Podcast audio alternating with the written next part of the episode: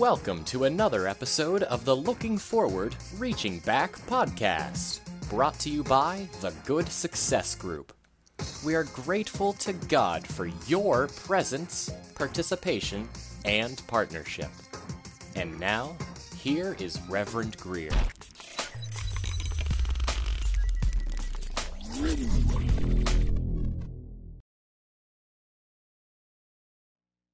Father God, thank you for your word. Holy Spirit, speak through us and to us. In the mighty name of Jesus, we pray. Amen. Luke chapter 15, verses 1 through 10. This is the NIV version. Now the tax collectors and sinners were all gathering around to hear Jesus. But the Pharisees and the teachers of the law muttered, This man welcomes sinners and eats with them. Then Jesus told them this parable Suppose one of you has a hundred sheep and loses one of them. Doesn't he leave the 99 in the open country and go after the lost sheep until he finds it? And when he finds it, he joyfully puts it on his shoulders and goes home. Then he calls his friends and neighbors together and says, Rejoice with me, I have found my lost sheep. I tell you, in the same way, there will be more rejoicing in heaven over one sinner who repents than over 99 righteous persons who do not need to repent. Or suppose a woman has 10 silver coins and loses one. Doesn't she light a lamp, sweep the house, and search carefully until she finds it? And when she finds it, she calls her friends and neighbors together and says, Rejoice with me, I have found my lost coin. In the same way, I tell you, there is rejoicing in the presence of the angels of God over one sinner who repents. This is God's word for God's people. Thanks be to God. I want to talk about the joy of repentance. I want to talk about the joy of repentance.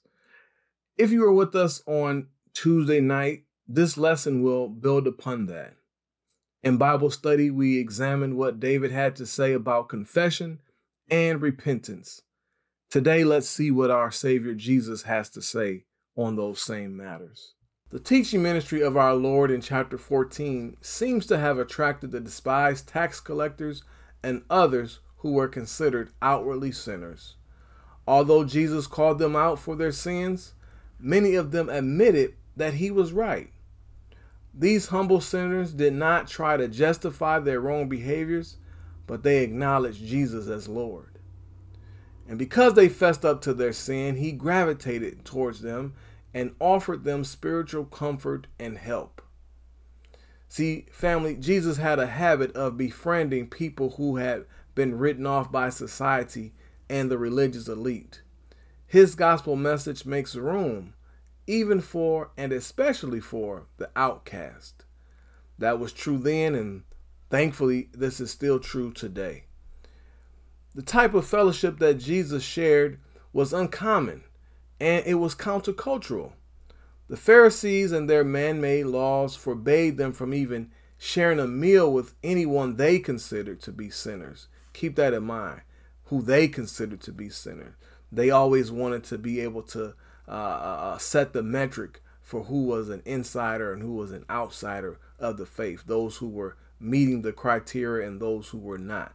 Uh, uh, therefore, the Pharisees and the scribes they hated the fact that Jesus would even cozy up with people who were clearly missing the mark.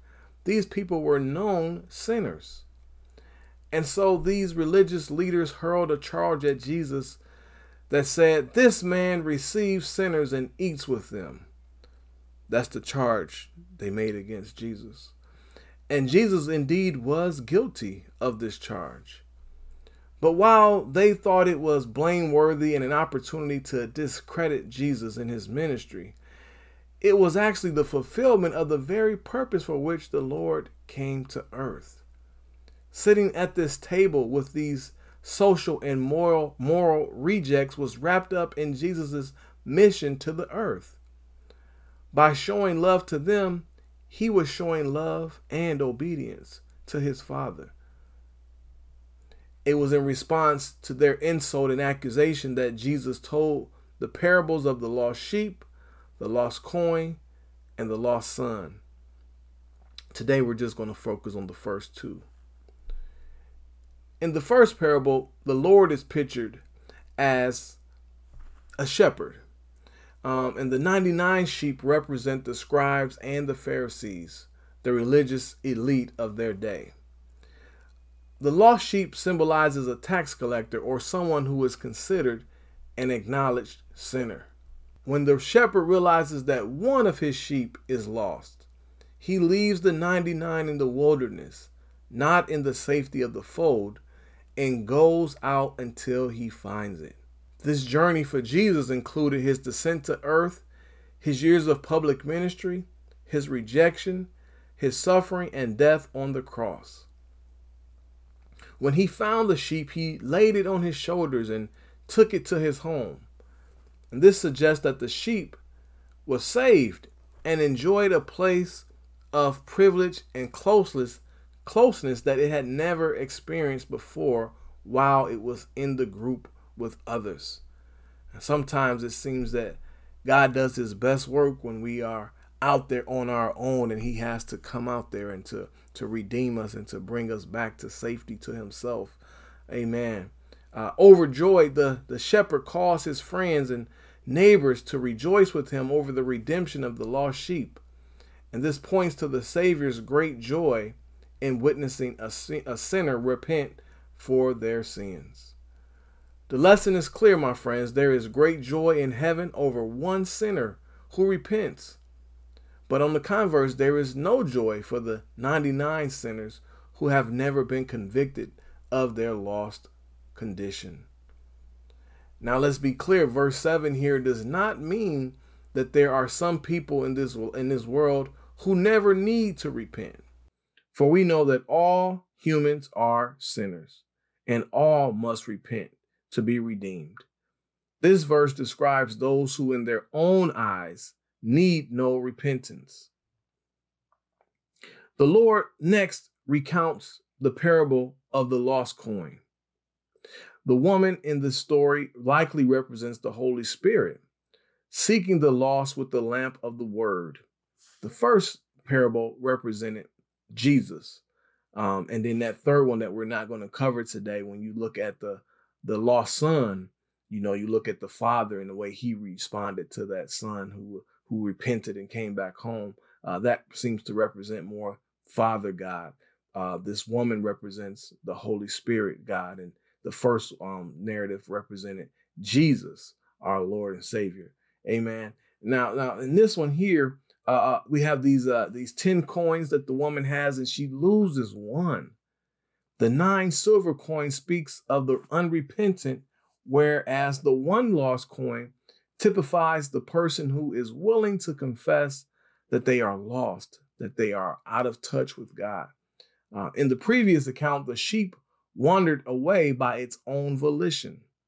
Whereas here we're talking about a coin, which we know is an inanimate object and it points to the lifeless condition of a sin sick soul. This represents the person who is essentially dead in their sins. Amen. They may seem to have all of the outward signs of life, but if you could see them on the inside, they are essentially dead in their sins. Amen. And they need to be redeemed. Uh, the woman continues to search carefully for the coin until she finds it. Then she calls her friends and neighbors together to celebrate with her. The lost coin, which she has found, had brought her more pure joy than the nine which had never been lost. And so it is with God. The sinner who humbles him or herself and confesses their lost condition brings joy to the heart of God. God obtains no such joy from those who have never felt their need for repentance. The need is there, but they don't even feel it. They don't feel the need. There are folks in this world, and maybe you've heard them where they will say things like, I've never needed to repent. I've never needed to say sorry. Uh, in their eyes, they've done everything right on this side of heaven. Um, but we know that's not true. Uh, these stories that Jesus uh, recounts were aimed directly at the scribes and the Pharisees who never humbled themselves. They never had a contrite heart um, to the point that they would admit their own lost condition before God. And so, time and time again, they refuse to own up to their own brokenness. And as such, we can say that they were at least as lost as the people that they were castigating. Now let's define joy. You keep hearing me talk about joy. What what are we saying here uh, uh, uh as it relates to our scripture today? Well, joy is much deeper than simply passing moments of contentment or feelings of happiness. Real joy um, or everlasting joy, as a Christian, we know only comes from experiencing the power of the atonement through sincere repentance. When we repent, we receive spiritual confirmation that we are redeemed from our sins uh, through the Lord Jesus Christ, and we also inherit eternal life where we will live in peace and joy and harmony with God forever and ever. And so that's the type of joy that we're talking about. We're not talking about joy on, on, a, on a natural level, but we're talking about joy that can only come from the supernatural level. Uh, the joy that comes from repentance is evident on many levels, uh, but we just want to lift up three today. First is the joy and comfort that come to the heart of a repentant soul as the burden of sin is lifted.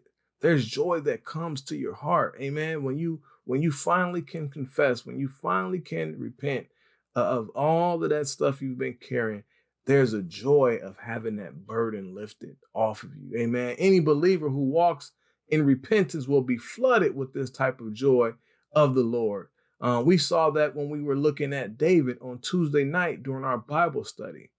David felt weighted down, he said, and he was unable to experience anything close to the joy uh, that we're talking about today until he confessed his sin and repented before the Lord right? That's what we have to un- understand is that unconfessed sin holds us in bondage and keeps us out of right fellowship with God and with our brothers and sisters in Christ. We can't even have the proper movements of life uh, uh, uh um, as God would dictate them until we confess that sin and deal with it. Being filled with this kind of joy also involves being filled with the Holy Spirit. Um, and for when we sense the empowering presence of the Holy Spirit, we find great joy in knowing that we are being sanctified before God. Amen. We we we know we, we those of us who have repented uh, uh, um, before we know and we understand that we cannot make ourselves right. Amen. But we yield to the one who can. And this is a lifelong process during our faith walk with Jesus. Amen. We're going to repent more than once. We're going to have to confess confess our sins more than once. Uh, uh, uh, but because we have the Holy Spirit walking with us and living inside of us, uh, when we're convicted of our sins, when we're convinced of our wrongdoings, uh, we don't get mad about it. We we don't we don't try to um, justify it. We don't try to excuse it. We don't try to move on from it and just hide it and cover it up and act like it doesn't exist right? We don't become self righteous and, and, and, say, well, I'm, I, I feel I'm better than those people over there. I'm not, at least I'm not doing what they're doing. We don't do that, right? We recognize that all unrighteousness and sin, and we are grateful uh, when we're called on our wrongdoings because then we have an opportunity to get things right. So that's number one. Number two, uh, there are the joyful feelings of a loving Savior as he sees us follow his admonitions and rely upon the healing power of his atoning sacrifice. In other words, friends, repentance is the origin of all joy in Jesus as it relates to human beings. Jesus wants everyone to experience true joy by making our humble confessions, repenting, and living in fellowship with Him and other believers, right? This gives Jesus joy. And, and you should think about it like this there's not much that we can give to God, really, because God already owns everything. But did you know that you can give God joy? Did you know that? That you can give Jesus and the angels in heaven joy simply through your repentance, through your humble heart? Did you know that? That is very powerful and an awesome gift that we can give daily. Why? Because, like it or not, we sin daily.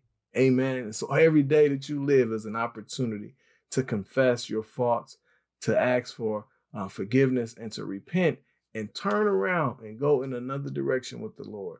Amen. To walk away from that thing that's been holding you down and beating you up and getting victory over you time and time again. Yes, indeed, my friends, God receives joy. Yes, when sinners repent. But on the flip side, we've been making the case uh, uh, that Jesus is making is that God obtains no joy from self righteous uh, hypocrites who are too proud to admit their own sinfulness.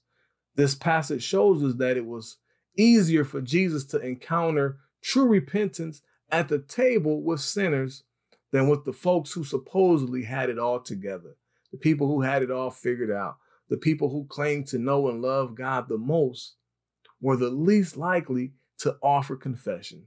They were the least likely to own up to their sins. That's sad. But that's but that's news good news for us is that we don't have to be like that. That we can give God joy, we can give Jesus joy and the angels in heaven joy simply by being humble enough uh, to, to offer our confession. And lastly, number three um, are the deep feelings of joy and love that come to those who help others work through their repentance process.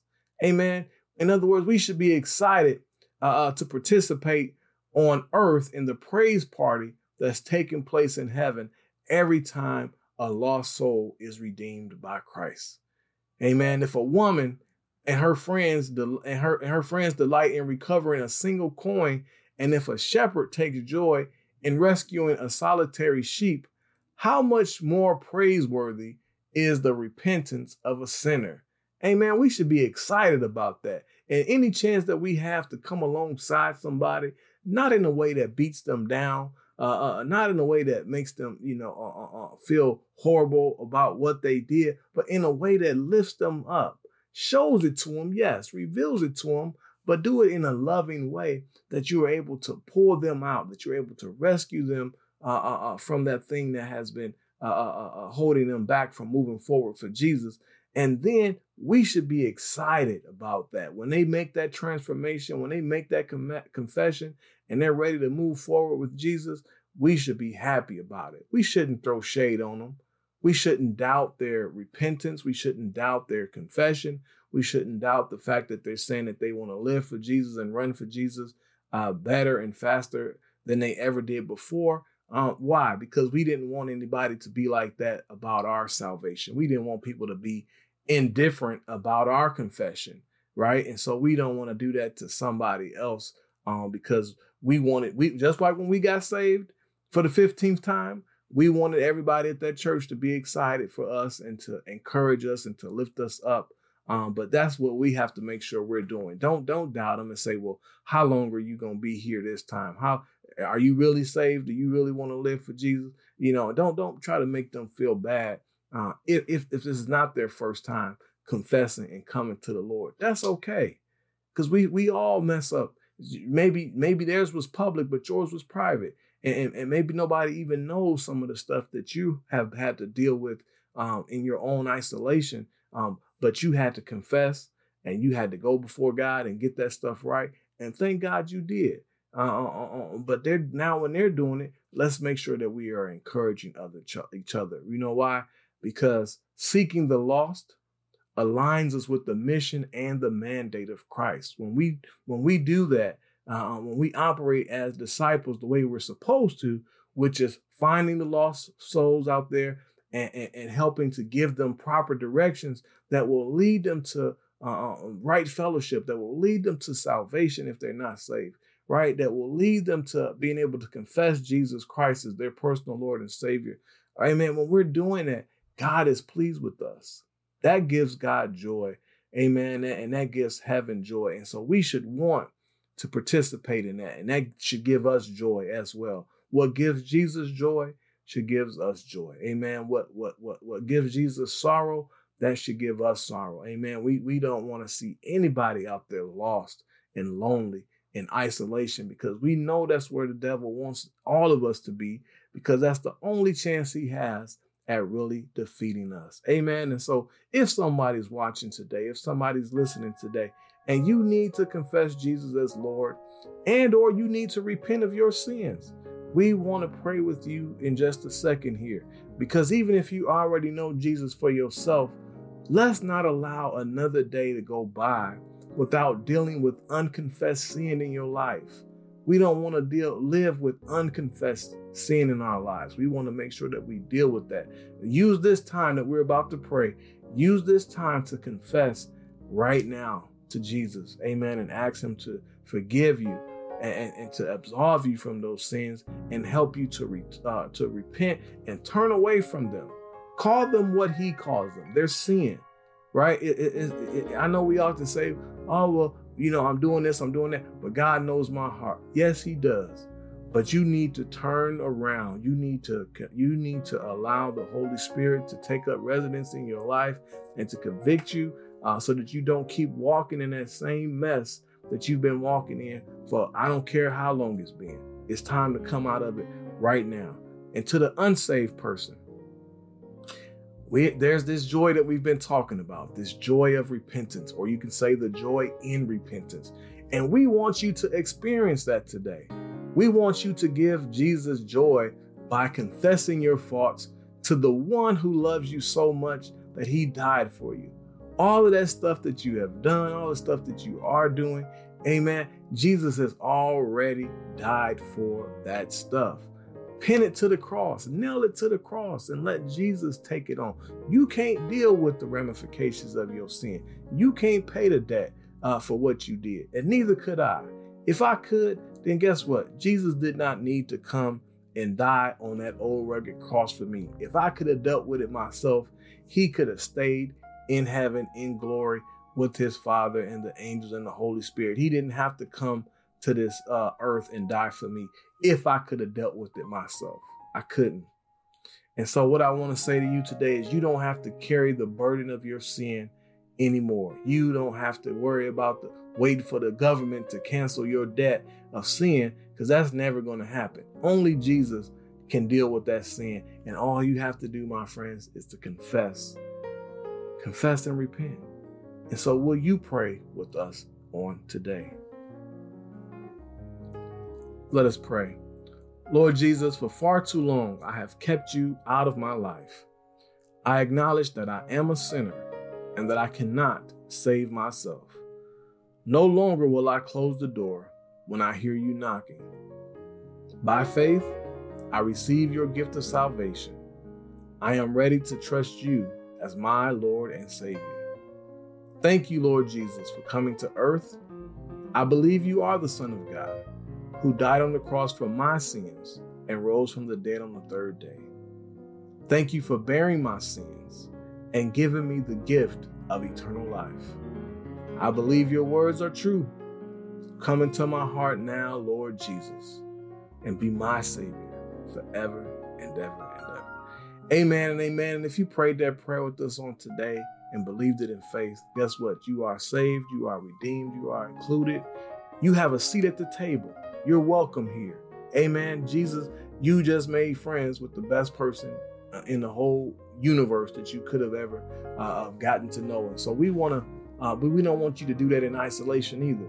We want you to partner with us, and we want to let you want you to let us know that you accepted Jesus for the first time or the 50th time. Um, we want to hear from you and we want to partner with you and walk with you and talk with you and pray with you and learn and grow with you. Um, so make sure you reach out to somebody here at the church or you can inbox us, you can text message us. Um, however, you communicate with us, just let us know uh, that you accepted Jesus so that we can partner with you. Whether you are in our local community or somewhere stationed around the world, we want to partner up with you and help you uh, if necessary, to find a local believing body that can help you in your faith walk with Jesus. Amen. Thanks so much for listening. Um, please go ahead and share this link with somebody, bookmark it, and go back and listen to it again when you get a chance. God bless you, and we love you. The Good Success Group would like to thank you for listening to and sharing this episode of the Looking Forward, Reaching Back podcast. If you have not already done so, please consider subscribing to this podcast so you can be notified of any future programming. And to sponsor future episodes of the Looking Forward, Reaching Back podcast, please click on the support button or connect with us via Cash App or PayPal. The information to do so is listed under the description for this episode. We thank you so much for your support and stay blessed.